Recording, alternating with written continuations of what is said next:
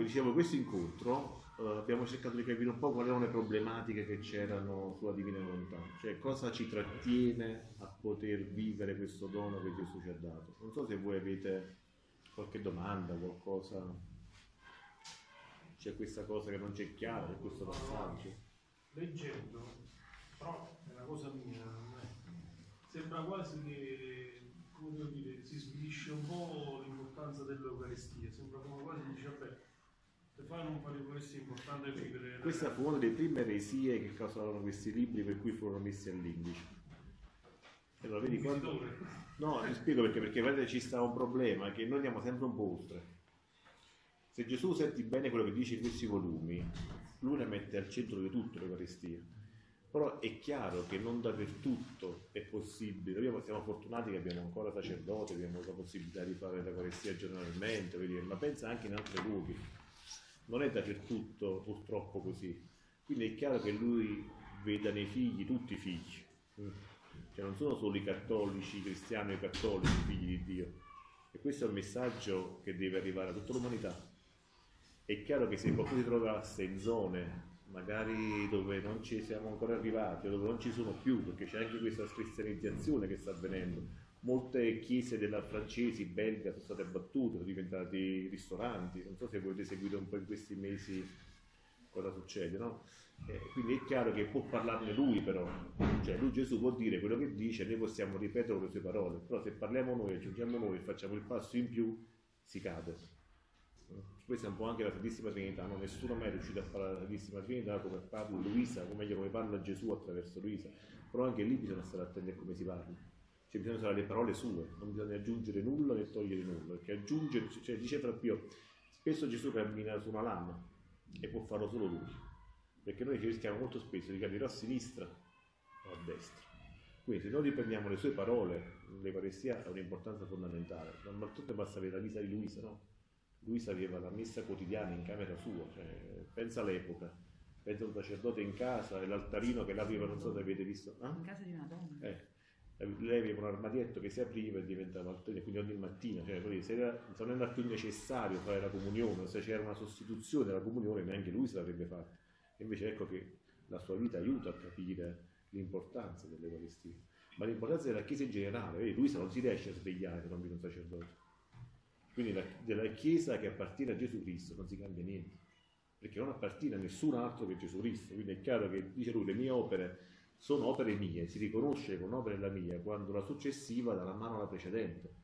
Infatti, come dice anche nel Vangelo, non sono venuto qui a cambiare, abolire, a trasformare, ma a dare pieno compimento. Ecco che la divina volontà è il pieno compimento di quello che è la redenzione. Cioè non più il cibo per i malati come lo prendiamo noi oggi, cioè il cibo che ci guarisce dalla nostra volontà, ma il pieno frutto, perché quando Gesù trova in noi l'umana volontà che agisce e tu basta che vedi appena finisce la messa cosa succede in una chiesa qualunque di qualunque parte del mondo no? ci sono due volontà all'interno della persona c'è la volontà di Dio che entra con noi con sua, nell'ostia no? e c'è la volontà mia che lo accoglie quanti minuti io dedico al ringraziamento dopo la comunione quanti minuti dedico a pensare a lui a chi sto ricevendo piuttosto che a me e a quello che dovrò fare fra cinque minuti cioè quanto quella volontà che mangio e che dovrebbe diventare carne della mia carne e sangue del mio sangue effettivamente ha tempo di trasformarmi. E quanto io, in quanto tempo io invece mi distraggo e penso ai fatti miei e a ciò che io voglio. In quello stesso istante, cioè l'Eucaristia si dice dura 15 minuti, no? il tempo che le specie si consumano. Ma mentre si consuma, lui in quell'ostia che sta facendo? Se io penso ai fatti miei, lui sta in prigione. Se io penso a cose che lui non penserebbe, lui è flagellato. Se ho pensieri opposti alla volontà di Dio, lui subisce una nuova clonazione di spine. È la stessa Eucaristia che prendiamo, prendiamo prima e che prendiamo adesso. Dove sta la differenza? È che se io conosco ciò che Gesù sta facendo e vuole fare in me e lo lascio operare, do libertà a Lui in primo tempo di guarirmi, conoscendo le verità della divina volontà, desiderando di vivere in questo regno, non faccio altro che io far trovare già in me un altro Gesù. è un'altra mamma. Ed ecco che la cosa migliore qual è? Ricevere Dio come si riceve Dio. Quando lui ha istituito l'Eucaristia il giovedì santo, la prima cosa che ha fatto è comunicato se stesso. Cioè lui ha preso se stesso. Perché ha fatto quest'atto? Qual è l'importanza di un atto del genere? Potevamo prendere, buonasera, visto prendere l'ostia, all'epoca c'era il pane, non c'era l'ostia, e darlo direttamente ai discepoli. Invece si è prima comunicato lui stesso, perché in quella comunione lui ha visto tutte le comunioni di tutti i tempi. La prima cosa che ha fatto, ha fatto ciò che noi avremmo dovuto fare e non abbiamo fatto per mettere in salvo la divinità. Quindi tutto ciò che l'umanità doveva a Dio quale presenza viva nell'ostia, lui l'ha messa in salvo. Quindi in realtà lui ha già fatto tutte le nostre comunioni. Ora io che vado a ricevere Gesù, come lo vado a ricevere? Con la mia idea, con il mio pensiero, con il mio modo di riceverlo? O penso che per lui è meglio che io lo riceva così come lui si è ricevuto duemila anni fa? Tanto più che quello è un atto divino. Cioè che vuol dire un atto divino? È un atto che continua a stare in atto, che si ripete per l'eternità. Per cui cosa devo fare? Solo prendere quell'atto, farlo mio e offrirlo è anche molto più semplice. No, magari uno dice, ma io faccio la comunione, l'otto i bambini, quando cominciano a fare le comunioni, ma poi che si fa? Che si dice? Allora io con la mia volontà mi sforzo di dire qualcosa a Gesù, anche buono, no? perché mi esce dal cuore, perché magari voglio ringraziarlo, perché magari voglio lodarlo, però è sempre umano. Lui come si è comunicato? Ecco, prendendo quel modo di fare, che è un modo divino, facendolo nostro, sia la perfezione del ringraziamento, sia la perfezione degli effetti dell'Eucarestia, che non è più a quel punto, non viene più presa a quel punto per dire guariscimi, ma viene a quel punto come per trovare un altro se stesso in noi, che è il frutto pieno della redenzione. Noi siamo cristiani perché dovremmo diventare altri Cristi e quindi lui trovando in, se, in noi se stesso compie l'opera della redenzione in pienezza e inizia la santificazione, poi inizia il terzo fiat. Ecco che la conoscenza di queste cose ci permette anche di fare meglio ciò che facciamo normalmente. Però se io non so queste cose, come le applico? Perciò io spesso, sempre, quando volte che ci vediamo, vi chiedo ma che state, ma che state? Perché le verità che sono scritte in questi volumi stanno solo qua. Nessuno può arrivarci fuori da, queste, da questi volumi perché per quanto abbiamo una capacità intellettiva di andare a leggere nel Vangelo la profondità delle parole che Gesù dice nel Vangelo, non abbiamo però l'esplicitazione di queste parole. Per cui io so che vado a prendere l'Eucaristia, vado a prendere Gesù. Però come faccio a sapere qual è la maniera divina per riceverlo o cosa fa Gesù in quell'ostia? E chi avrebbe poi diciamo, questa dire, questa grande capacità di dire io so Gesù cosa fa nell'ostia, se non è lui a rivelarcelo. E per rivelarcelo doveva dirlo a qualcuno e questo qualcuno doveva scriverlo.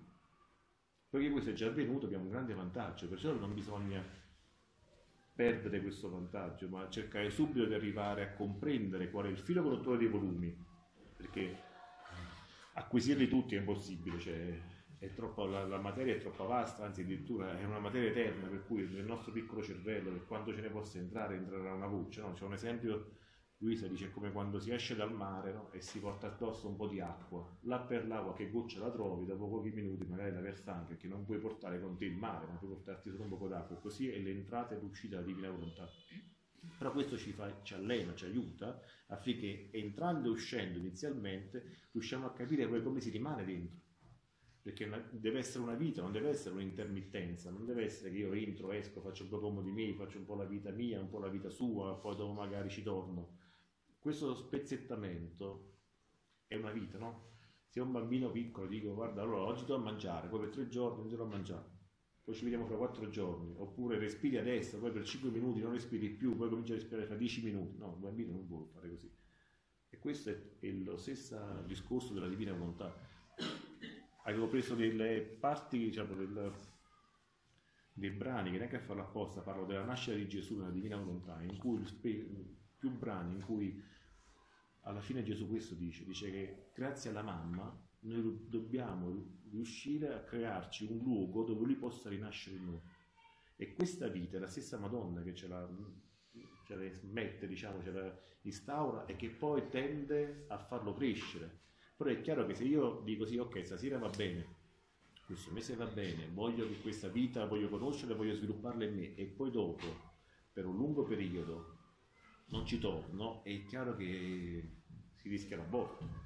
Non si rischia l'aborto di una vita umana, che è già una cosa gravissima di per sé, si rischia l'aborto di una vita divina, con tutte le conseguenze che Gesù parla nei brani di cos'è un aborto divino.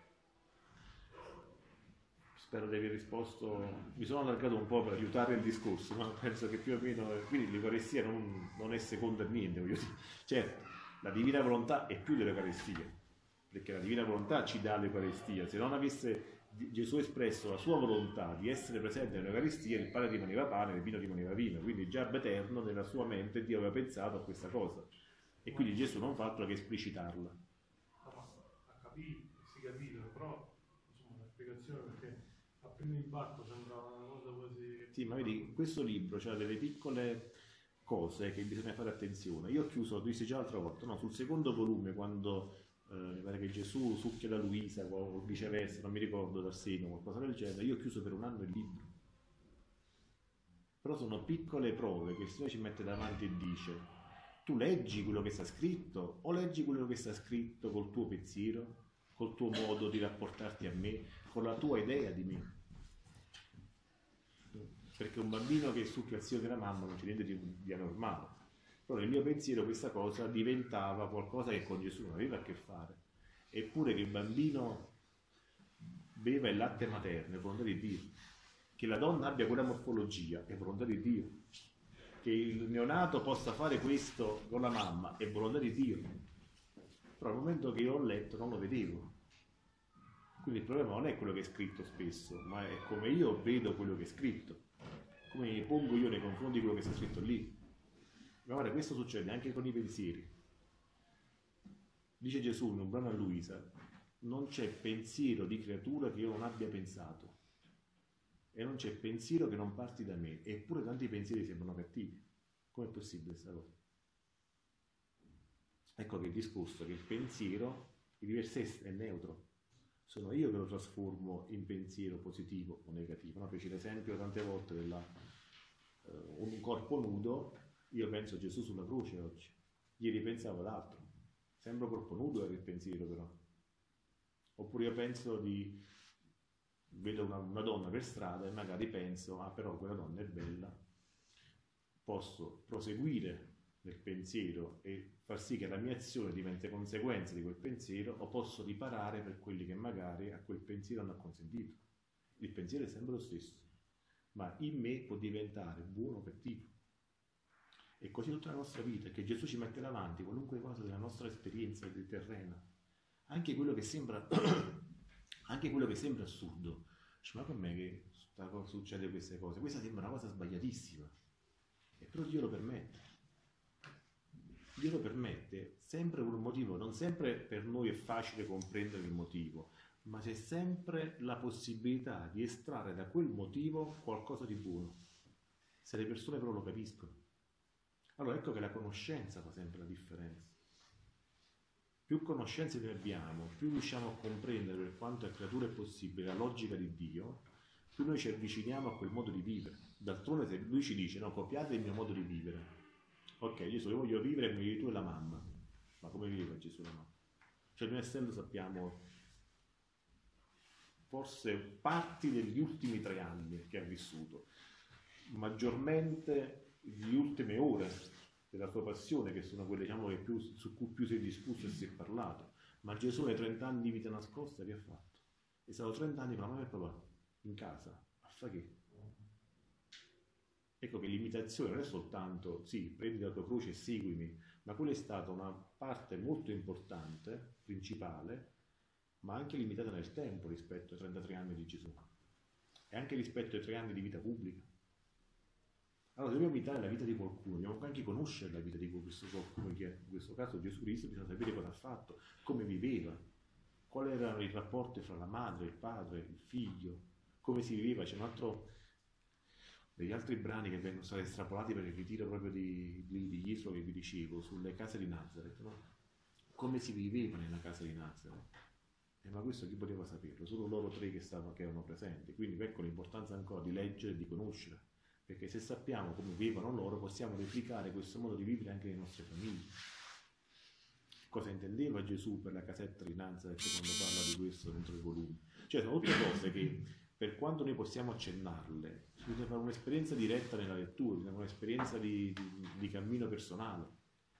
Perciò prima chiedevo se c'è qualcosa che non so, vi, non vi è chiaro, qualcosa che vi, vi blocca in questi pochi mesi, che credo 4-5 mesi, abbiamo visto, non so quando era, dicembre. Ah, abbiamo fatto anche il periodo prenatalizio, quindi vabbè, quindi da giugno non ci vediamo, passate po' più di 4-5 mesi. Siete riusciti a fare un pezzo di strada da soli? Siete riusciti a comprendere meglio come applicarlo praticamente nella vita, questo tipo di, questa nuova vita, perché per alla fine è una nuova vita, cioè, come facciamo noi a mettere insieme quello che facciamo tutti i giorni con le nostre problematiche quotidiane, con quello che è il, il nuovo, la nuova buona notizia che ci dà la divina volontà? O quali sono le difficoltà affinché queste cose non avvengano? Perché per capire cosa mettere si deve capire anche cosa togliere. Cioè io voglio vivere di divina volontà, magari ho, ecco, fa un'infarinatura, abbiamo fatto qualche incontro, più di qualche incontro l'anno scorso è affascinante, mi sembra interessante, però dall'interesse, diciamo, intellettivo a un interesse pratico, come si passa? Cioè, come facciamo a far diventare quelle poche o tante nozioni che abbiamo sulla divina volontà un nostro nuovo modo di vivere? Credo forse questo è il passaggio più difficile, penso un po' per tutti, o no? Sì? Eh, ma le difficoltà che voi incontrate, per esempio, quali sono maggiormente?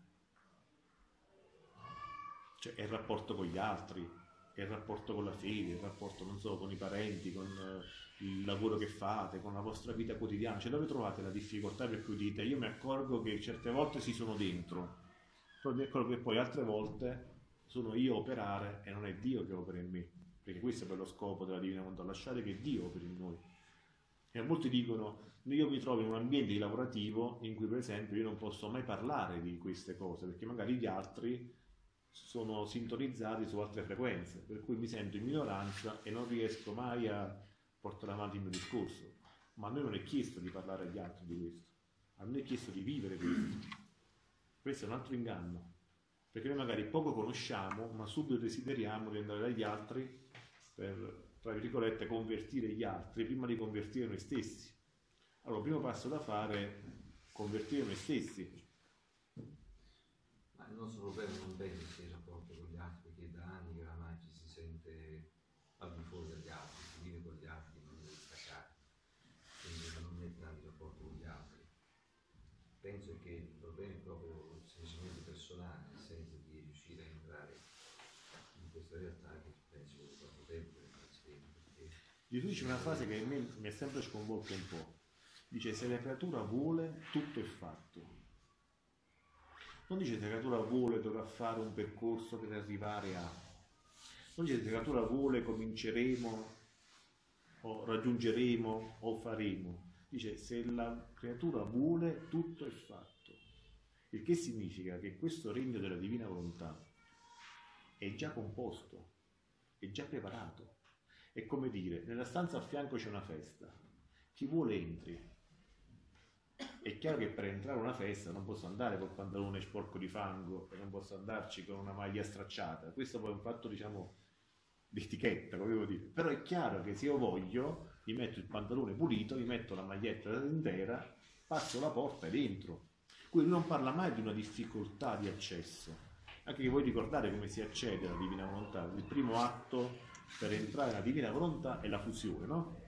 Ne parlammo già abbondantemente lo scorso anno Ricordate cos'è la fusione? Sì, okay. Perché noi l'altra volta cominciavamo con la fusione e l'atto preventivo, no?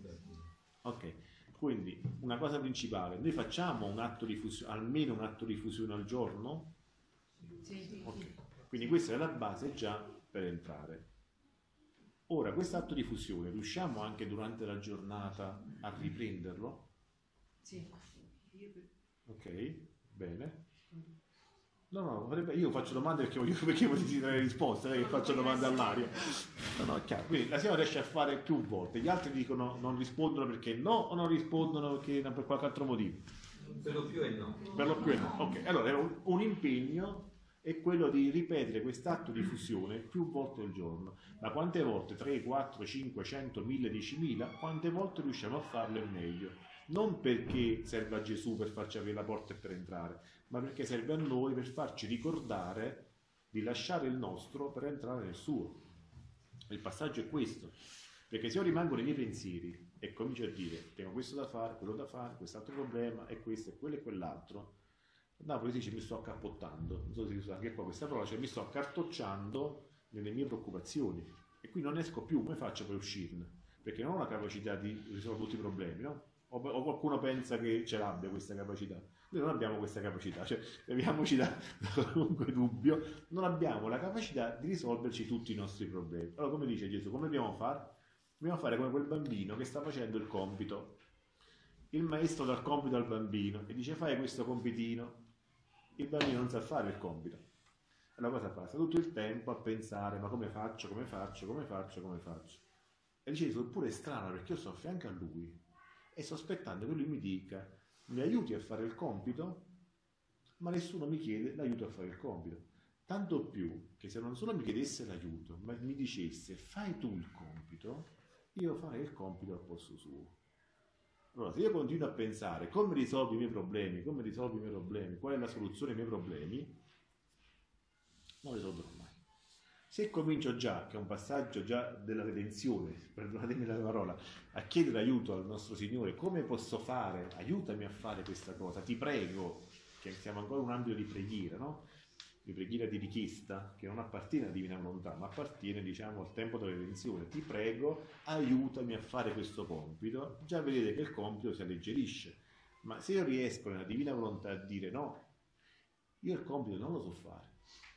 Vieni tu a fare il compito in me. Cosa avviene? Che io comincio a pensare a lui, tralasciando i problemi e le situazioni che non sono immediate il nostro grande problema è che il 90% di ciò che, che, che, di cui ci preoccupiamo sarà per il minuto dopo, il giorno dopo, la settimana dopo e il mese dopo. Pochi si preoccupano o si occupano di ciò che stanno facendo nel momento in cui lo fanno. Non chiaro questo passaggio. Cioè, io non mi preoccupo che adesso sto qua seduto e devo cercare di capire, tra virgolette, ma mi preoccupo che dopo tengo la casa fredda, dovrò accendere il riscaldamento, mia moglie deve cucinare alle 11 di sera, devo mettere a letto i bambini, eccetera, eccetera, eccetera, eccetera. Tutta questa seconda parte è una preoccupazione inutile. Io invece posso fare una cosa, occuparmi del momento presente e fare al meglio ciò che mi appartiene, che è il presente.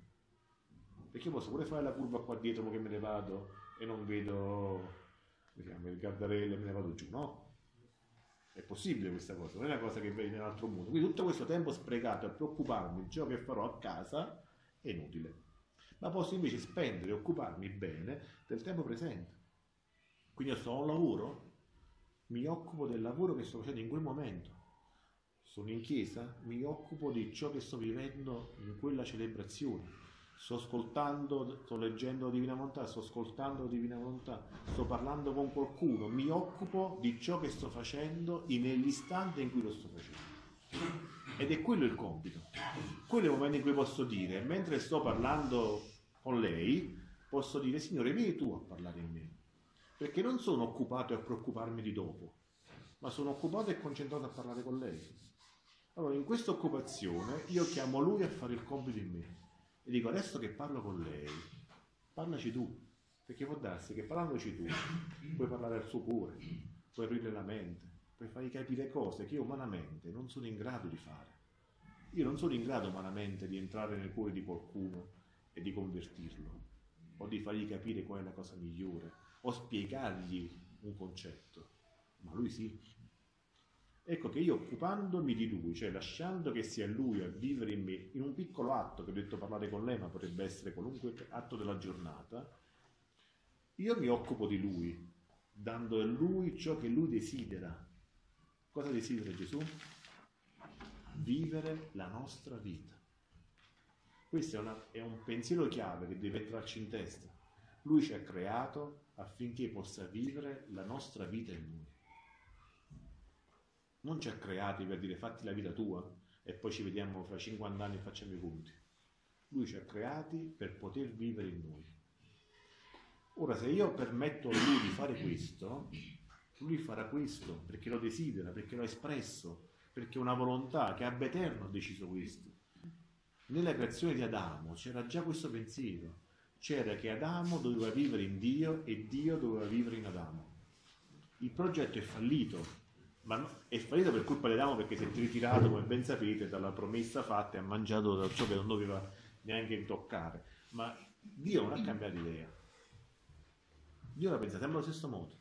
Cioè, il suo scopo nella creazione era che l'uomo governasse tutto il pianeta, ma che l'uomo appartenesse a lui. Ma d'altronde chi fa un figlio per buttarlo fuori casa? E chi fa un figlio affinché sia più dissimile a se stesso possibilmente? Si fa il contrario. Io vorrei tanto che mio figlio somigliasse a me, non solo nell'estetica, ma anche nel modo di fare, nel modo di pensare. Anzi, i genitori sono proprio questo, sono quella parte che cerca di, tra virgolette, plasmare il bambino affinché assomigli a se stesso. Perché Dio doveva pensarla diversamente?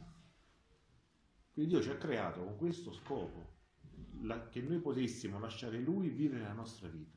Il che non vuol dire solo nelle opere grandi, che magari sì, abbiamo costruisco l'ospedale, me ne vado in Africa da bambini e poi non si fa mai niente, no? Però questi grandi ideali, cioè beh, questa cosa è, è volontà di Dio che la facciamo. No. Lui vuole che ogni atto, ogni atto ha fatto la tosse il Signore. Quell'atto lì, quel colpo di tosse, Dio vuole viverlo. Voi state guardando, io sto ascoltando, io sto parlando, questi atti Dio li vuole per sé. Vuole che noi in ogni atto riconosciamo che viene da Dio e che ritorni a Dio. Ma d'altronde il Signore non voleva tossire. Mm? Eppure ha tossito.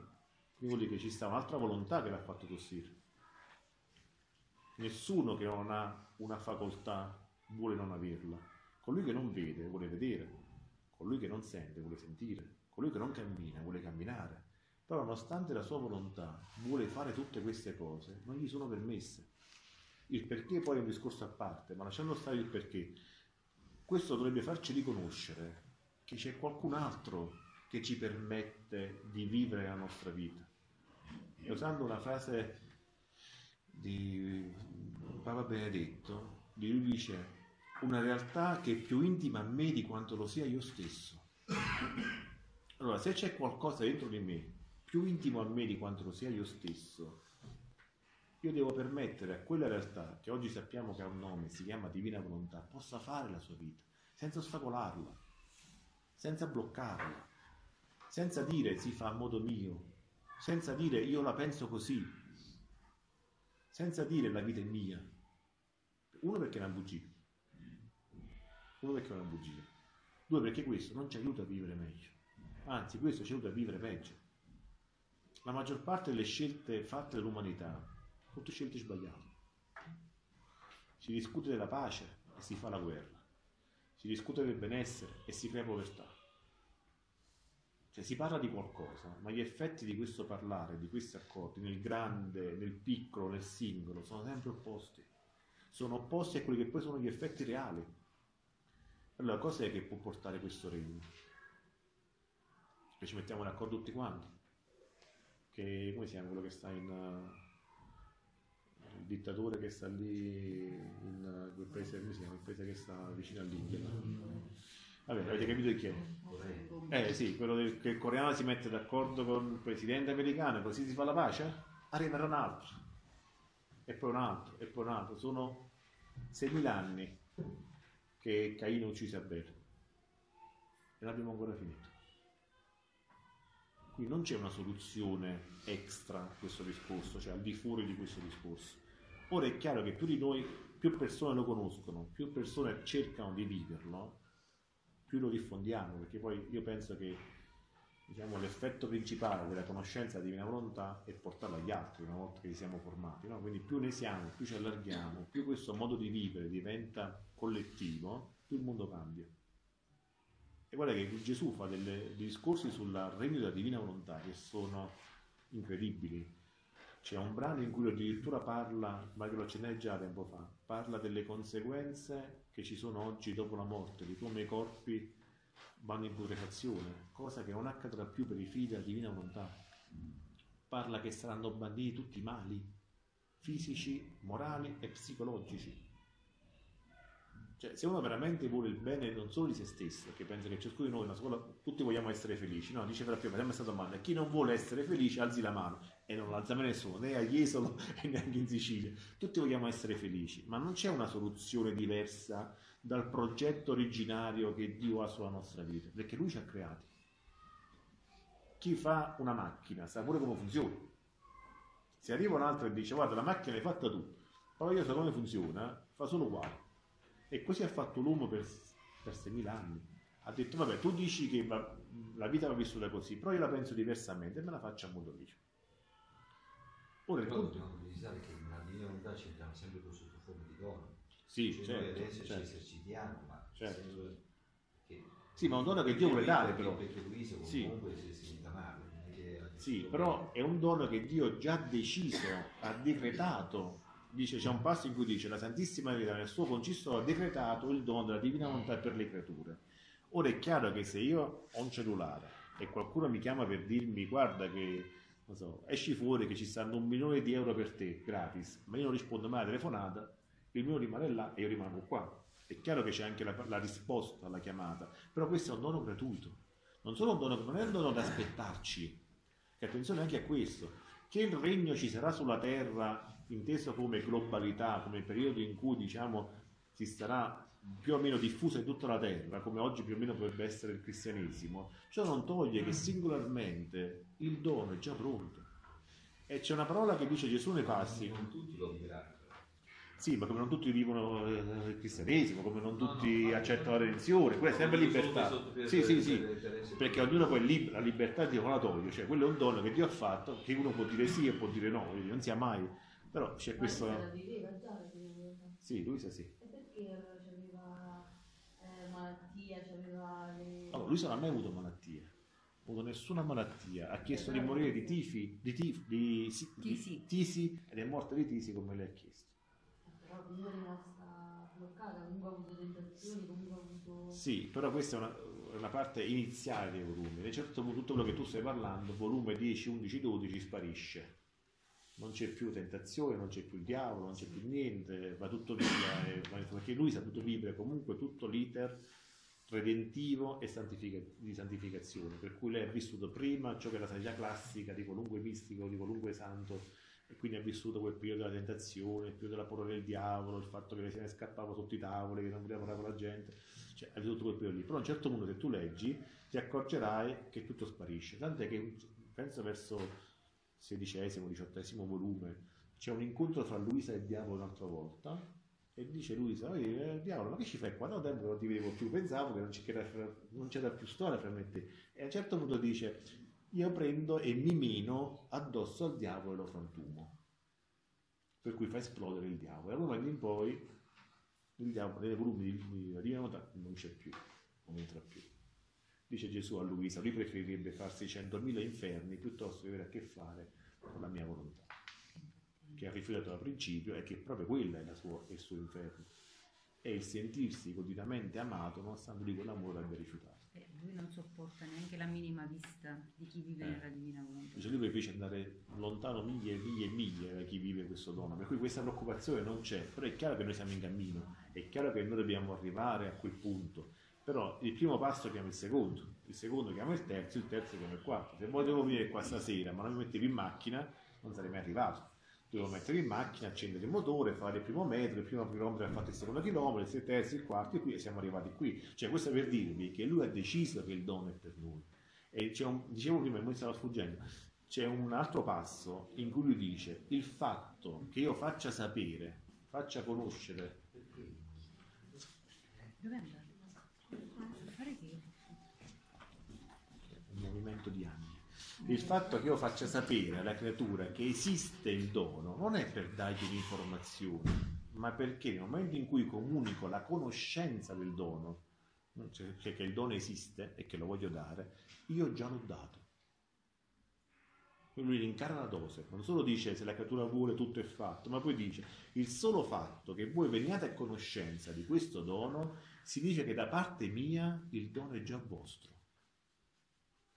Mm? Io penso che più di questo non si poteva chiedere. Cioè, a noi è già difficile mettere qualcuno che ci regala qualcosa. Poi qualcuno che ci regala un dono come questo lo vedo ancora un po' più difficile da attuare nella vita. Però il punto è cos'è che frena me a vivere questo dono? Perché uno ci devo, devo conoscerlo, due devo crederci, tre devo applicarlo. Allora ci deve essere qualcosa in questa fase che magari non va a buon fine. Allora, se non lo conosco, vabbè, devo, devo mettermi a leggere e cercherò di conoscerlo. Poi una volta che l'ho conosciuto, ci credo? Ci credo o penso che sia uno dei tanti libri? Voi sapete che questo è l'unico libro in cui c'è scritto libro di cielo? Non esiste nessun altro libro al mondo che porta questo titolo, libro di cielo. Quindi io ci credo che questo è un libro di cielo, ci credo veramente a quello che Gesù dice in questi 36 volumi a Luisa Piccarreta? E se non ci credo, perché non ci credo? Perché non mi sento degno di questo dono? Ma questa è volontà umana. Perché non mi sento capace di questo dono? Questa è volontà umana. Perché non credo di poter attuare ciò che Gesù dice in questo volume? Questa è volontà umana. Questo è il nostro più grande nemico, noi stessi. Ma tolto questo, perciò dicevo all'inizio, se ne vogliamo, tutto è fatto. Il terzo passo è, è cercare di viverlo. Si, la difficoltà è questa, come si fa a vivere la divina volontà? Allora, la divina volontà è molto semplice. Tutta la difficoltà che sorge è tutta opera nostra, ma di base funziona così. Atti, giri nella divina volontà. Atti, tutto ciò che facciamo, Gesù viene a farlo in me, vieni divina volontà a farlo in me. Ma veramente devo dire ogni volta vieni divina volontà a farlo in me? Certo che no, perché è impossibile fare 3.000 atti e pensare 3.000 volte o, o, o di più durante la giornata. Però io di base ho questa consapevolezza. Se Gesù mi chiedesse, vuoi che tutti gli atti della tua giornata, eh, facciamo, facciamo, un test, va? così eh, ci ripigliamo pure un po' la... Allora, vuoi che tutti gli atti di questa giornata siano atti divini? Noi possiamo rispondere, non rispondere perché è un fatto personale, diciamo, noi possiamo rispondere in libertà, sì, tutti i miei atti da stamattina che mi sono alzato ad ora possono essere trasformati in atti di divina volontà. Pensateci un attimo. C'è qualche atto che non può essere trasformato in divina volontà? Ho detto a mia, mia, mia moglie sei una cretina? Non può essere trasformato in divina volontà. Ho detto al vicino, quello è un imbecille, non capisce niente? Non può essere trasformato in divina volontà. C'è qualche altro atto che io sappia che non può essere trasformato in divina volontà? Se c'è, è lì che bisogna lavorare. Quella è la parte nostra. Quello è quel vestito di cui parlavamo per entrare alla festa. Allora capire volontà, cos'è la volontà umana e cos'è la divina volontà. Tutti quegli atti che non sono trasformabili in volontà divina sono atti di volontà umana. Quelli vanno tolti. E pensateci un attimo, se durante questa giornata, questa settimana, questo piatevi il tempo che volete, vi andate alla memoria un atto che non può essere trasformato in divina volontà. Una volta che l'avete compiuto, che l'abbiamo compiuto, ci sentivamo meglio. Ci ha portato gioia, serenità e pace. O in qualche misura ci ha fatto stare male. Riuscite a pensarlo? Quello è l'effetto dell'umana volontà. Vedete come è facile riconoscerlo. È semplicissimo. L'effetto dell'umana volontà è l'irrequietezza, la mancanza di pace, lo stare sempre nervosi, pigliarsela con il prossimo. Perché, perché sorridi? Esperienza, ne ho anch'io, fratello, ma siamo nella stessa barca, quindi parlo di cose che ben conosco. Questi sono gli effetti dell'umana volontà. Tutti gli atti trasformabili in divina volontà e trasformati in divina volontà hanno come primo effetto la pace, secondo il benessere, il terzo la bontà, la bellezza e l'amore. E non è la favola che è il puccetto rosso, è un'esperienza che tante persone fanno e tante persone testimoniano. Perché io non riesco a viverlo? Perché continuo a fare atti umani, purtroppo ne faccio mille di umani e magari uno di divino. Dice Gesù un altro passo a Luisa, ogni atto di volontà umana è nebbia e catena di tenebra che l'uomo si mette intorno a sé, gli oscura l'intelletto, gli annebbia la memoria e blocca la volontà. Ti piace? Eh no, ma devi venirti l'ansia per il rifiuto, cioè dobbiamo arrivare a capire, noi dobbiamo arrivare a capire che ogni male che noi pensiamo che sia colpa dell'altro è colpa della nostra volontà. Se questa cosa vi è chiara, il passaggio è facile. Se noi avessimo addosso un vestito che puzza, no, chi di noi continuerebbe a tenerselo addosso? Correrebbe a casa a cambiarselo. O no? Ora, il nostro vestito, purtroppo, disconnesso dalla divina volontà, è un vestito che puzza. E Gesù usa parole molto più pesanti di queste, che non vi ripeto, ma lui arriva a dire, ne dico solo una che così fa parte anche un po' del nostro dialetto, quindi ci aiuta. Mi fa schifo, dice. Dice, fa schifo. Allora, una volta che noi siamo riusciti veramente a capire questo, ma non a chiacchiere come noi adesso che stiamo parlando, sperimentandolo, perché non è che qua il più giovane non pensa che avrà meno di 30 anni, no? Quindi sono 30 anni di vita e di esperienza in cui se noi ci fermiamo un attimo a pensare, poi sei più giovane forse, eh, ok scusami perché nella massa non avevo più notato la giovane età, ma comunque sia, 20? Vedi tu, ma 20 anni hai fatto tante esperienze di umana volontà, se tu riesci a individuarle e a studiarle un attimo e capire che ogni cosa che tu hai vissuto negativamente, sia da un punto di vista emotivo che psicologico, non era altro che l'effetto di quegli atti fatti di volontà propria. Cominciamo a pensare che forse di questo vestito è meglio disfarcene, perché così come ce l'abbiamo non va bene. Si deve far risorgere, quindi bisogna rendere candido quel vestito, connettendolo, perché don, la volontà umana è un dono, non dimenticatelo mai, è il dono più grande che Dio ci ha fatto, ma deve essere riconnesso alla volontà divina. E dove procurava tristezza, procurerà gioia. Dove procurava sofferenza, procurerà gioia, perché non sarà più lei a operare direttamente, ma prenderà, dice Gesù con un, un tecnicismo che lui usa, prenderà l'atto primo dall'atto unico, cioè si collegherà a quello che era la vita nel pensiero di Dio come doveva essere sulla terra ai tempi del paradiso terrestre. Mm? Ci siamo? Ora, come prendiamo consapevolezza di questo? L'abbiamo già questa consapevolezza o ci serve approfondire il discorso per chiarircelo? Abbiamo questa consapevolezza? Così così. Eh? L'ansia. Eh, non so se è passata l'ansia. Ecco, quindi l'ansia è un altro effetto, perché cosa è successo? Voi facciamo un esempio reale, no? Voi avete cominciato a pensare, ma si- ci siete? Allora, perché si è creata l'ansia in quel discorso? Perché voi invece di preoccuparvi dell'atto attuale, che era vieni divina volontà ad ascoltare in me, avete cominciato a pensare. Avete- siete andati già oltre col pensiero e siete arrivati a dire ma allora questo, ma allora quello, ma quindi, cioè avete dato una serie di conseguenze che in quel momento non erano dovute, perché dovrete solo essere attenti a vivere il momento attuale che era l'ascolto, non era il preoccuparsi del poi o del prima. La preoccupazione del poi o del prima, frutto della volontà umana, è miseranza addosso e avete avuto l'effetto immediato di cos'è un atto umano. Cioè vedete che la cosa è molto più pratica di quello che uno pensa. Cioè questa vita deve essere vita della nostra vita reale, non immaginaria. Cioè non è la vita di Cappuccetto Rosso sopra il libro di favole, è la vita nostra. Però devo stare attento. Infatti la maggior parte dei brani di Luisa finiscono sempre così. Quindi sii attenta e fedele. Attenta a chi? A non inciampare. Questo abbiamo letto la mattina, ma si è alzato mai. Devo stare che correva la coperta per terra. No, devo stare attenta ad analizzare gli atti che faceva per vedere se erano umani o divini. E come lo riconosceva quest'atto? Dall'effetto che procurava. Quando voi siete in una conversazione, dice Luisa, in varie conversazioni, la chiamo così, no?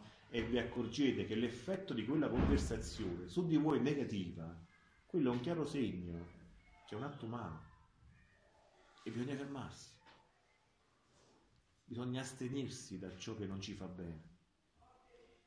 Se in qualcosa che noi stiamo facendo non ci procura nell'immediatezza una sensazione di gioia, di pace, di serenità, è un atto che non va fatto. questo è una, dire, un esercizio pratico, quotidiano, che un eser- essendo un esercizio ci vuole il tempo che uno lo capisca, cioè un tempo che di, di applicarsi, di comprenderlo, di attuarlo, di migliorarsi. Ma noi il tempo, finché Dio ce lo dà, ne abbiamo in abbondanza, non è quello il problema. Poi il punto è, noi abbiamo capito che questa vita deve essere la mia vita e ho scelto come vita di mollare quella precedente, cioè l'uomo vecchio, come lo chiama pure San Paolo, no? di mollare quest'uomo vecchio che mi porta avanti da 22 lei, ma 30, 40, 50 gli altri come me e di fare una, avere una vita nuova. Prego. Per quanto riguarda quando uno fa la scelta, ad esempio quando uno fa la scelta di una volontà, non può essere una un soggetto alla tentazione del diavolo. Perché magari io mi metto a pensare quello che pensavo prima. Comunque c'è, un, c'è una, una dottrina che è stata insegnata a me, un catechismo. Sì, Comunque io devo, devo seguire quel catechismo che mi ha dato Dio. certo. Perché magari adesso la Chiesa mi viene a dire delle cose che sono diverse da, da come è stato insegnato da bambino. No, questo non è come possibile. ricevere dalla Comunque io la rifletto questa cosa. Sì, però Ferdinando, questo è un altro metodo per capire se chi ti ha trasportato il messaggio viene da Dio o no. Se le opere, ho detto prima, si danno la mano, allora è opera di Dio. Ma se io venissi a te dicessi, da oggi in poi il carisma Chiesa Cattolica bruciatelo, che non serve, perché adesso ci sta la divina volontà che sostituisce il Chiesa Cattolica e dice altre cose, tu avresti la certezza che quello che dico non viene da Dio. Quindi questa cosa non può mai accadere. E guai se accade. Se accade è un campanello all'anno per dire chi sta parlando lavora per un altro padrone. Io facevo questo, perciò che facevo il pensiero, perché comunque voglio seguire la linea che mi è stata insegnata, ci sta il catechismo. Ma qui è è stato insegnato da Dio che è, è ben infinito, quindi non può fare il male, è la sorgente dell'amore dell'uomo. Mi è stato insegnato tante cose, io comunque già c'ho un insegnamento, già se si disto- si allontana da quel tipo di insegnamento. E non può essere. E non può essere. Eh no, perché ti spiego, dice Gesù, tu devi pensare alla creazione come un tronco di un albero. Lui fa proprio questo esempio, Luis. Poi dice, la redenzione, io su quel tronco dell'albero ho fatto i- le foglie, la chioma, i rami, ho fatto fino ai fiori e mi sono fermato. Ora è chiaro che per arrivare a compimento il frutto che manca da quell'albero deve essere frutto di quell'albero. No, perché, la, no, perché quello che pensavo quando parlavi, il fatto di Gesù che è stato tentato fino alla croce dal diavolo, è stato tentato proprio che gli dicevano tu sei re, puoi scendere dalla croce, come puoi fare, è stato tentato lui che ha resistito fino alla fine, però la tentazione l'ha avuta fino alla morte, finché... Ma guarda, la, la tent- allora, la tentazione, al di là del fatto che tu dici l'ha avuta fino a sopra la croce, non è proprio così. In realtà Gesù la tentazione l'ha avuta in un momento storico ben determinato, quando stava dentro al deserto, deserto. era- Ok. E lui si domanda pure, no? fa questa domanda Luisa a Gesù, perché tu ti sei voluto sottoporre alla tentazione? Lui sai cosa risponde? Qualcuno di voi qua ha letto quel passo? No. Lui dice, io mi sono sottoposto alla tentazione affinché i miei figli che dovevano vivere la divina volontà non fossero tentati. Cioè lui ha vissuto quella cosa per noi, non per lui, perché in quanto Dio era Dio, anche camuffato da uomo normale, ma era Dio. Dice io ho vissuto, ho voluto vivere quella tentazione per mettere in salvo i miei figli della divina volontà. Lo dice esplicitamente. Quindi queste preoccupazioni che tu hai sulla tentazione, sul discorso ce la, farò, ce la faremo, No, non ce la no, faremo. non ce la faccio, non ce la faccio. Della presenza del diavolo bisogna di diavolo perché Gesù ne parla tantissime volte nel Vangelo. Sì. Ma questo è già quello che Però diciamo il fatto che può essere una mia scelta, può essere quello che la presenza di diavolo ci sta Dio Sì, è chiaro che il diavolo esiste ed è, la tua forza. Tu Perché parli se con uno che... a mettere in discussione che il diavolo, il diavolo non il diavolo, magari abbiamo paura, stiamo facendo il suo gioco perché pensiamo Sì, ok. Proprio che la Chiesa sono 2000 anni che parla di quello che tu stai dicendo. Cioè noi come cristiani adulti, e diciamo adulti anche non solo fisicamente, ma forse adulti anche nella fede, diciamo queste cose sono già patrimonio nostro. Cioè non stiamo qua a cambiare quelle che sono i fondamenti, stiamo a fare un passo ulteriore, a sviluppare quei concetti che la Chiesa ci porta avanti da 2000 anni per portare il discorso a compimento.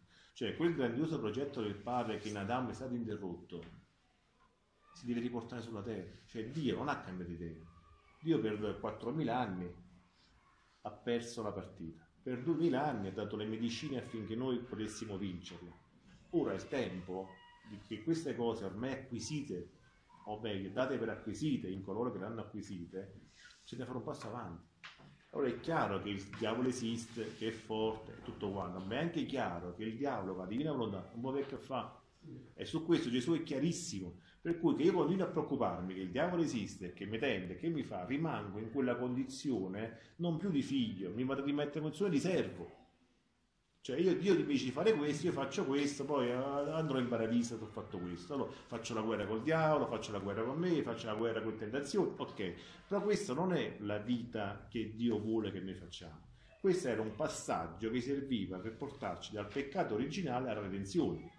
Acquisiti questi concetti, passati, dice San Paolo, usa di, la parola dice da, da figlio minorenne a figlio maggiorenne, eh, non siamo più servi ma siamo figli, no? Questo passaggio che nella Chiesa si è compiuto in questi duemila anni, adesso deve farci fare un altro passo.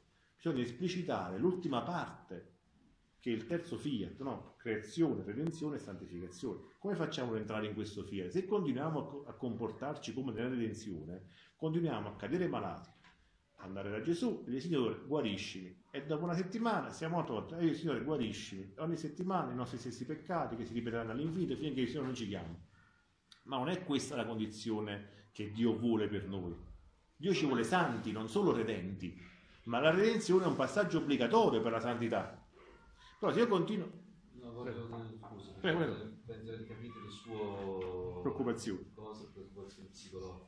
Allora, il diavolo esiste, ma proprio perché esiste lo combattiamo.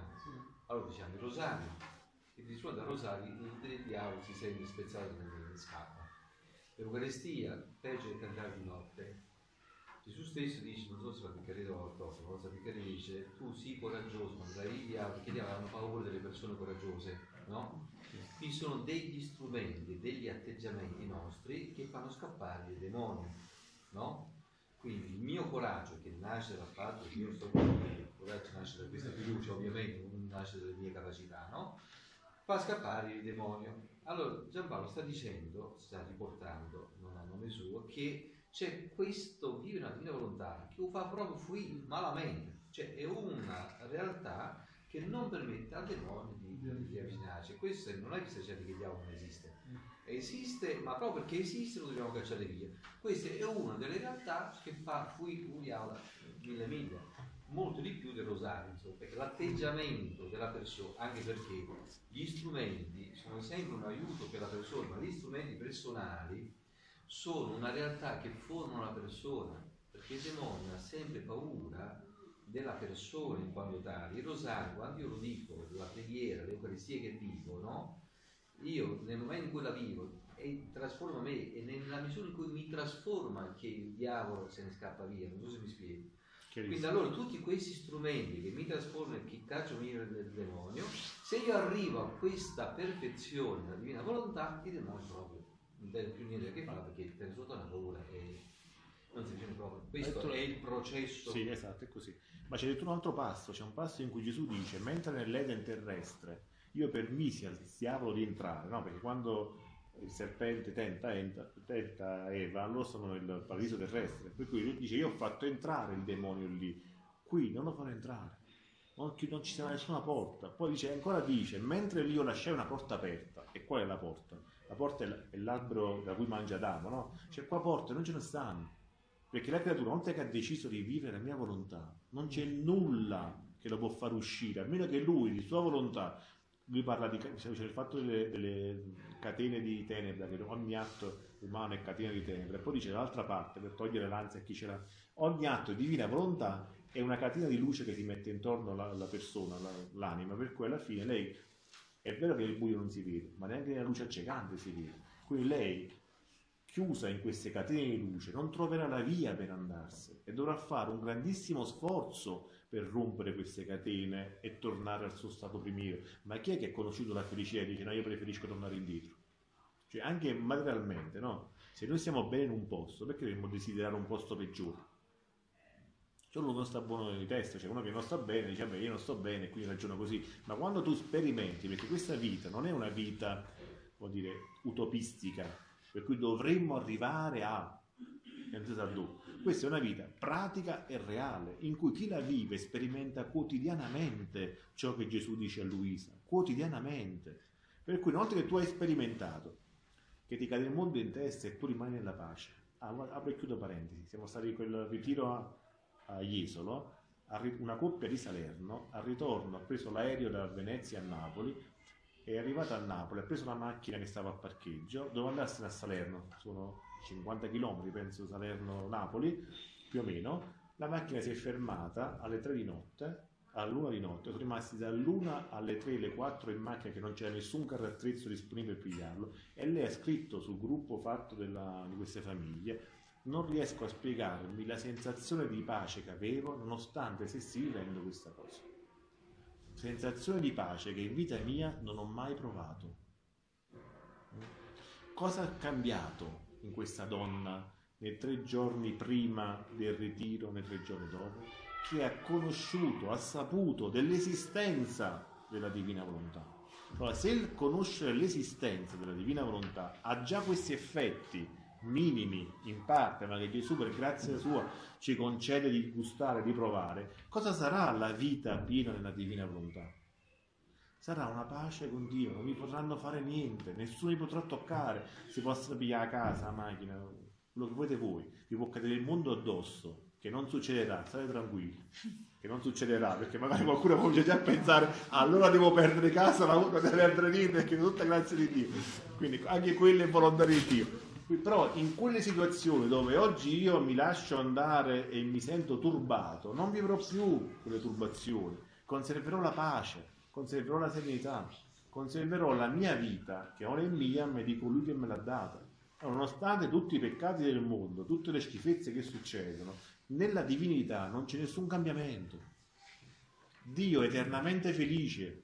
Certo, dispiace vedere l'umanità che fa questa fine, ma questo dispiacere non entra mai all'interno della Santissima Trinità. Tanto più che Gesù dice a Luisa, nonostante io avessi l'ufficio di sopportare tutte queste pene, di cui alcune ne conosciamo, in me le pene non erano mai più delle gioie che io provavo, perché mentre l'umanità era per me fonte di pene atroci, dovevo- c'è un passo in cui dice dovevo soffrire le morti che ciascuna creatura dà ad ogni atto che fa fuori dalla divina volontà.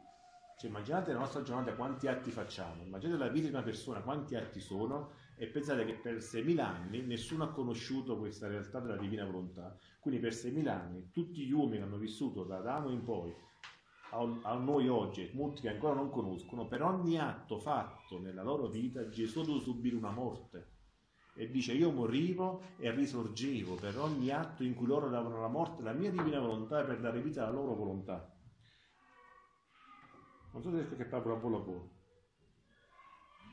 Poi Dice, questo mo ne parla quando stava, ehm, quando stava nel grembo della mamma, addirittura lui parla dalla- da quando stava all'interno del- della Madonna, no? e dice la mia umanità aveva preso l'impegno di morire tante volte per soddisfare la divina giustizia quante volte le creature avevano fatto morire la volontà divina in loro, facendo il grande affronto di dar vita all'umana volontà, facendo morire in loro una volontà divina. Oh, come mi costarono queste morti? Ma chi le sa di queste morti? Qualcuno le conosceva? Se uno leggessi questo passo, qualcuno sapeva qualcosa?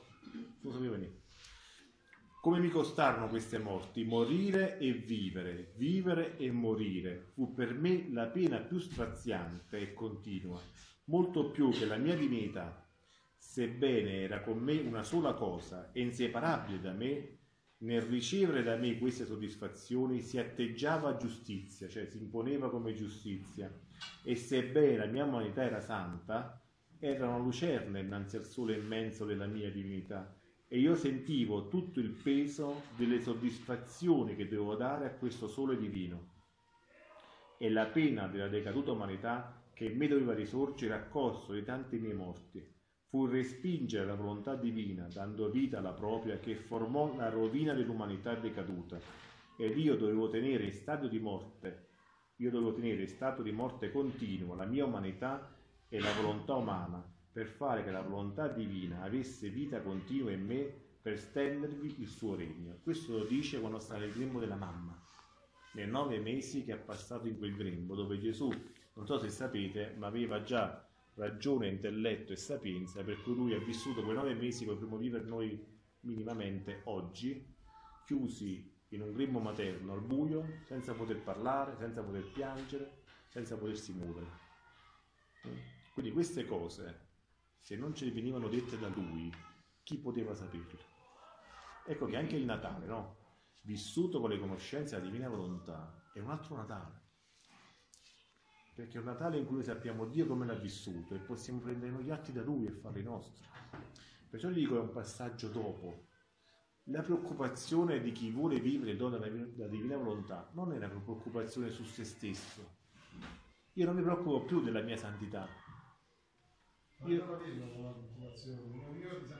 Io pensi come un dono mi viene dato da Dio. Santa Domenica è stato letto il passo delle eh, nozze di Cana. Quindi la Madonna dice che mi lavoro da Gesù. Siccome io mm, prego la Madonna, ce lo chiedo, siccome la Madonna intercede, quindi noi il problema non lo faccio. È E poi siccome sono ignorante su delle materie, perché mi viene spiegato è una cosa buona, non No, ma tutto è buono, poi c'è, c'è- però c'è il meglio. Cioè la differenza qua non è fra ciò che è buono e ciò che è cattivo, questo già dal punto di vista... Quando è sbagliato l'aggettivo, però comunque devo dire meglio, comunque scegliere. Già che io ho saputo stasera, mi sono fatto conoscenza che stare con la divina volontà mi evita di fare un peccato e offendere Dio, perché il diavolo non mi può tentare. Per me invece mi c'è il più forte mi dice questa cosa. Mi, mi fa meglio, mi, fa- mi dà, mi dà una motivazione pure in più adesso. Certo. Quindi la vedo proprio una divina volontà proprio, non faccio la cosa. Allora, più ne conosciamo della vita di Gesù, più possiamo vivere anche nostro- la nostra fede diversamente. Perché magari a Natale, beh, nasce Gesù, nasce vabbè, un po' di freddo che teniamo nella grotta, certo due bestie che forse puzzavano, è comunque una stalla, però vabbè, tutto sommato non è che sta tanta gente che sta pure così, voglio dire, non è che poi chissà cosa ha sofferto, ma invece sapendo cosa lui viveva già nel grembo materno, cosa ha vissuto per tutti i 33, i, i suoi 30 anni di vita nascosta, ci permettono non solo di partecipare a quella vita, perché se l'ha vissuto l'ha vissuta per noi, certo non aveva bisogno di fare quello che ha fatto, ma se l'ha fatto l'ha fatto perché è tutta donazione, ecco dice tu amore, no? È amore che si dona alle creature, però se tu hai fatto tanto per una persona e quella persona non sa neanche di cosa hai fatto, il tuo fare rimane un po' sospeso, rimane sospeso in attesa di qualcuno che se lo prenda. Ecco che la conoscenza ci permette di prenderci questa vita, di fare vita insieme e di cambiare la nostra. Perché dicevo il passaggio è questo. Noi nella redenzione siamo sempre preoccupati di come non finire all'inferno. Cioè la porzione del cattolico, del cristiano in generale, è di non finire all'inferno. Perché noi siamo sempre stati grandi, pec- siamo peccatori, abbiamo peccato, chiediamo a Dio perdono e per un certo tempo Dio ci fa la grazia di tenerci in grazia. Però poi siamo fragili, poi ricadiamo e stiamo appunto da capo. Qui il passaggio non è più questo, il passaggio è io permetto a Dio di vivere in me, posso peccare più? E no, perché se pecco comincia a diventare che sto, sto vivendo io, non sto vivendo lui. Se io mi preoccupo di lui, qualcuno deve preoccuparsi della mia vita. Quindi chi è che poi si deve preoccupare della mia vita? Lui, che sicuramente la conosce meglio e sa come agire nel meglio. Io non so se è meglio comprare la casa a Santa Maria Pavete o a Marcianise, la zona in cui io abito. Come faccio a sapere se è meglio? Allora sto lì col cervello a pensare, è meglio questo, è meglio là, ma qua c'è questo, qua c'è quest'altro, questo è così, quello è così. Gesù, vogliamo andare a vivere. Preferisci che viviamo in Marcianise? O preferisci che viviamo in un altro paese? Preferisci che facciamo questo? O preferisci che facciamo quello? Guarda questo atteggiamento che sembra banale ci mette anche il rapporto con l'altro diversamente. Perché non mi aspetto che l'altro faccia ciò che io penso lui debba fare, ma lascio all'altro la libertà di comportarsi come vuole, sapendo che qualunque comportamento lui abbia nei miei confronti è permesso da Dio. Addirittura dice Gesù a Luisa, qualunque cosa ti fanno le creature, anche quelle che a te sembrano più brutte, fai una cosa, pensa che sono io stesso a, farle, a dirle a te, a farle a te. Ma vedete che cambia proprio la prospettiva, perché se il mio vicino mi fa un torto e io comincio a pensare, ma chi mi ha fatto questa cosa a me? E come si è permesso? E poi magari io ho fatto anche un piacere a lui, e nonostante il piacere è modo così, vede che le cose cominciano a gonfiarsi, a gonfiarsi, a gonfiarsi, fino a che arriviamo a un certo punto che, che finisce come non deve finire. Ma se io là mi fermo e dico, è Gesù che mi sta dicendo questo. Vede già come cambia la scena. Non è mia moglie che mi dice questa cosa, è Gesù che mi dice questa cosa. Non è l'amico che mi riprende, ma è Gesù che mi riprende. Riuscite a notare già la differenza che c'è, l'effetto che fa su di noi? Eh, ma se Gesù mi dice questa cosa avrà ragione Gesù. l'amico non ha ragione, ma Gesù sì. Io dall'amico non l'accetto, dal fratello non l'accetto, dalla moglie non l'accetto. Però se è Gesù a dirmelo, se è lui che attraverso questo evento, questa persona, mi vuole dire qualcosa che non riesco a capire, mi vuole spiegare che c'è un altro modo e che il mio modo è sbagliato, sto seguendo una linea che non va bene, non è la sua linea, non è il suo modo, mi sta correggendo amorosamente come farebbe un padre attraverso coloro che mi hanno messo vicino. Allora io all'altro devo dire grazie, non devo, dire, non devo rispondere a tono. Devo dire grazie che mi dà la possibilità di capire ciò che io non riesco a capire. Ecco che il rapporto con gli altri cambia solo se cambia il rapporto con Dio.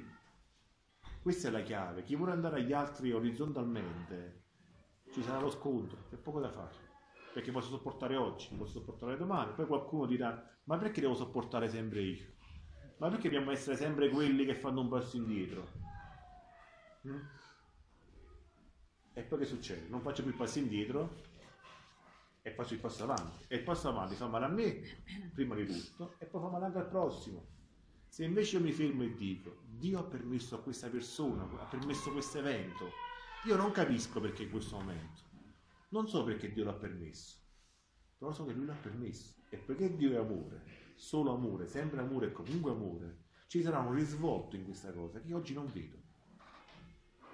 Se, se faccio il passo ancora avanti e dico Gesù vive nell'altro, ed è Gesù che mi sta dicendo attraverso questa situazione, questa persona, qualcosa che io non riesco a capire, io riesco anche a accettarlo, perché è papà che mi parla.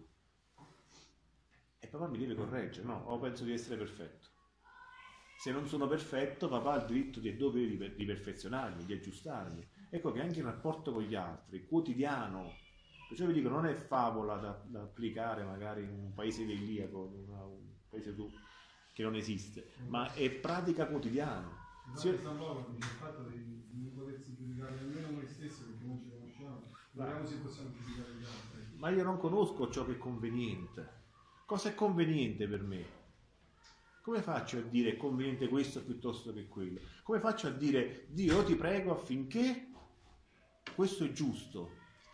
Cosa è giusto? Cosa? Ecco, anche la preghiera cambia, diventa, non è più preghiera di richiesta. Signore, fa che le cose vadano come richiedo. Signore, fa che questa cosa che io voglio accada.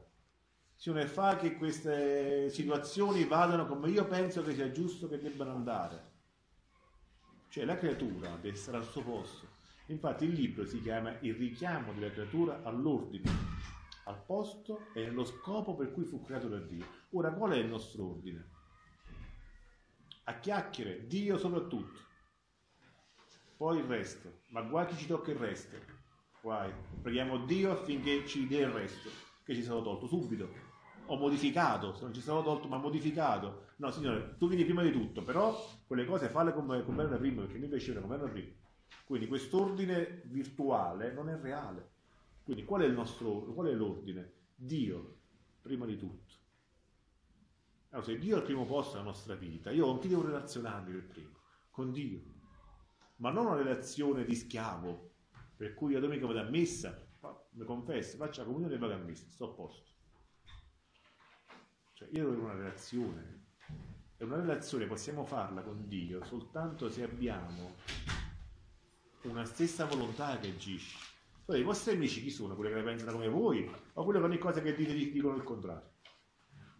Umanamente parlando, voi con chi state? Con le persone che ogni parola che dite vi ostacolano, vi ribattono, vi contraddicono o state con quelli che sono più simili a voi?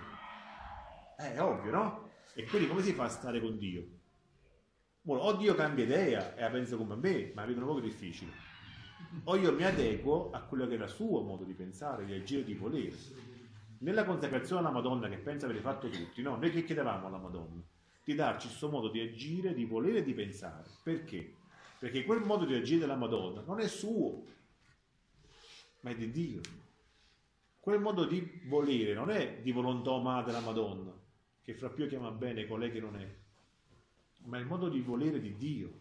Allora, già nella consacrazione che ci insegna, ci ha insegnato nella, nel periodo della redenzione, ci hanno insegnato, la Chiesa ci insegna, no? Già quello è un primo passo per dire, guardate, non la vostra volontà, non come volete voi, ma come vuole la mamma, come fa la mamma, come dice la mamma. E la mamma ci porta il figlio. Il figlio, la divina volontà, tutto il circuito si chiude nel fare noi nel vivere la divina volontà. Ecco che il frutto pio della consacrazione alla Madonna è la vita della divina volontà. Ma se non la diceva Luisa, noi avevamo la consacrazione. Noi stavamo fermi a pensare che dovevamo cercare di imitare la mamma. Ma come si faceva? Come si fa a far vivere la Madonna in noi? Come si fa? Pure San Paolo dice, non sono più che vivo, ma è Cristo che vive in me. Eh, e come si fa? Voglio fare come San Paolo, quindi che devo fare? Devo starmi chiuso in chiesa la mattina alla sera? Devo cambiare tutta la vita mia a pane acqua? Che devo fare per poter dire come San Paolo, non sono più che vivo, ma è Cristo che vive in me? Ecco che questa rivelazione ci va a esplicitare ciò che nella Bibbia già c'è, ma che nessuno ha mai capito fino in fondo. Sono duemila anni che si dice venga il tuo regno, sia fatta la tua volontà come in così in terra. Chi ha mai capito questa espressione cosa significa? Il regno è venuto, verrà, c'è, non c'è. E poi come si fa la volontà di Dio in cielo per poterla fare in terra? Noi diciamo il Padre nostro, sia fatta tua volontà come in cielo così in terra. No? A casa tua fate come facciamo, come faccio io a casa mia. Ok, ma tu per fare a casa tua come si fa a casa mia, devi sapere a casa mia come si fa, o te lo immagini. Però quante volte lo metti il Padre nostro? Chi si è mai domandato come si fa questa volontà di Dio in cielo? Nessuno. Ecco che l'esplicitazione di ciò che già ci appartiene, non di cose nuove, di ciò che già ci appartiene, ci aiuta però a raccogliere il frutto pieno di ciò che già possedevamo, ma che non sappiamo di possedere. Noi col battesimo siamo sacerdoti, re e profeti. Chi vive in pienezza del proprio battesimo e chi conosce il significato di queste parole? Ci sono sacerdoti qua, Roberto che è sacerdote ministeriale, c'è qualcuno che, fa, che esercita il suo sacerdozio battesimale? Noi siamo incompleti. Abbiamo ricevuto un battesimo, battezziamo i nostri figli, io ne ho battezzati quattro, per fortuna tre perché il quarto avevo già conosciuto la decina volta, senza capire niente. Ricevi la vita divina, dice il sacerdote. Ricevi la vita divina, cioè cosa ha ricevuto questo bambino? Io cosa ho ricevuto con questa vita divina? Ecco, vedete che senza la conoscenza anche ciò che ci era già stato donato, perciò dico quello è un dono, ma un dono già fatto, quello che ci era dato non aveva attuazione. È come tu un bambino ci metti una carta di 500 euro in mano e quello dice io muoio fame, perché non conosce che quel numero su quella carta significa che tu puoi andare qualunque negozio e comprarti da mangiare. E quello di fare una vita di morto di fame perché non conosce il valore della 500 euro che tieni in mano. Ecco il passaggio. Ecco che finalmente coloro che non vedevano cominciano a vedere, coloro che non sentivano cominciano a sentire, coloro che non vivevano cominciano a vivere. Perché finale abbiamo fatto una vita a metà, siamo presi tutto il peggio che, che uno, un essere umano poteva prendere tralasciamo tutto il meglio. Ma ora è giunto il tempo che si cambi lo scenario, che quel progetto che Gnocchi, come si chiamava? Alessandro Gnocchi, scrive, non so se avete letto il libricino, ha fatto un bel libricino, si chiama No, si chiama Il grandioso progetto del padre, un libricino di... sono quattro piccolissimi... Mm. È molto bello, l'ho letto tanti anni fa, in cui lui parla di questo progetto, che è il progetto di Dio per l'umanità, che in Adamo si è interrotto e che finalmente con la divina volontà si deve attuare. Io penso che... Eh, dobbiamo... ok. Vi faccio solo questo piccolo accenno di Alessandro che si questa cosa che è molto simpatica, no? anche per alleggerirvi dal peso della discussione. Dice che lui Uh, vedeva Gesù, parlava con Gesù e racconta in questo volume che ogni cosa che Gesù gli chiedeva lui la faceva. Allora, ah? eh, no, diceva mezz'ora prima e non cinque minuti dopo. Cioè Gesù gli dice una volta, lui stava stanco dal lavoro, dice guarda prendi la macchina, vai a Meggiugorie, vai lì con la tua famiglia, con la moglie, andate lì, lui prende, porti il valigia, va, torna, fa una stancata mai vista, non ce la fa più.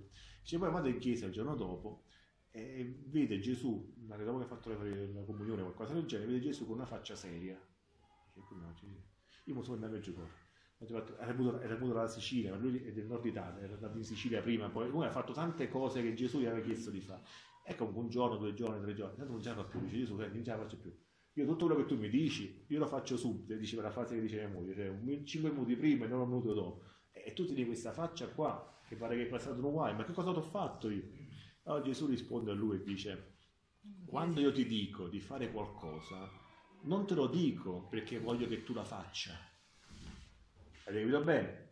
Gesù dice, quando ti dico di fare qualcosa, non è perché te, che te lo dico perché voglio che tu la faccia. Dice, tu ma me lo dici, hai fatto con mano in dito, fai questo, fai quell'altro, fai quell'altro, e poi mi dici che non volevi che io facevo ciò che ho fatto. E che merito a farlo? Cioè, perché mi dici queste cose se non vuoi che io le faccia? E lui risponde, perché io volevo che tu le lasciavi fare a me in te.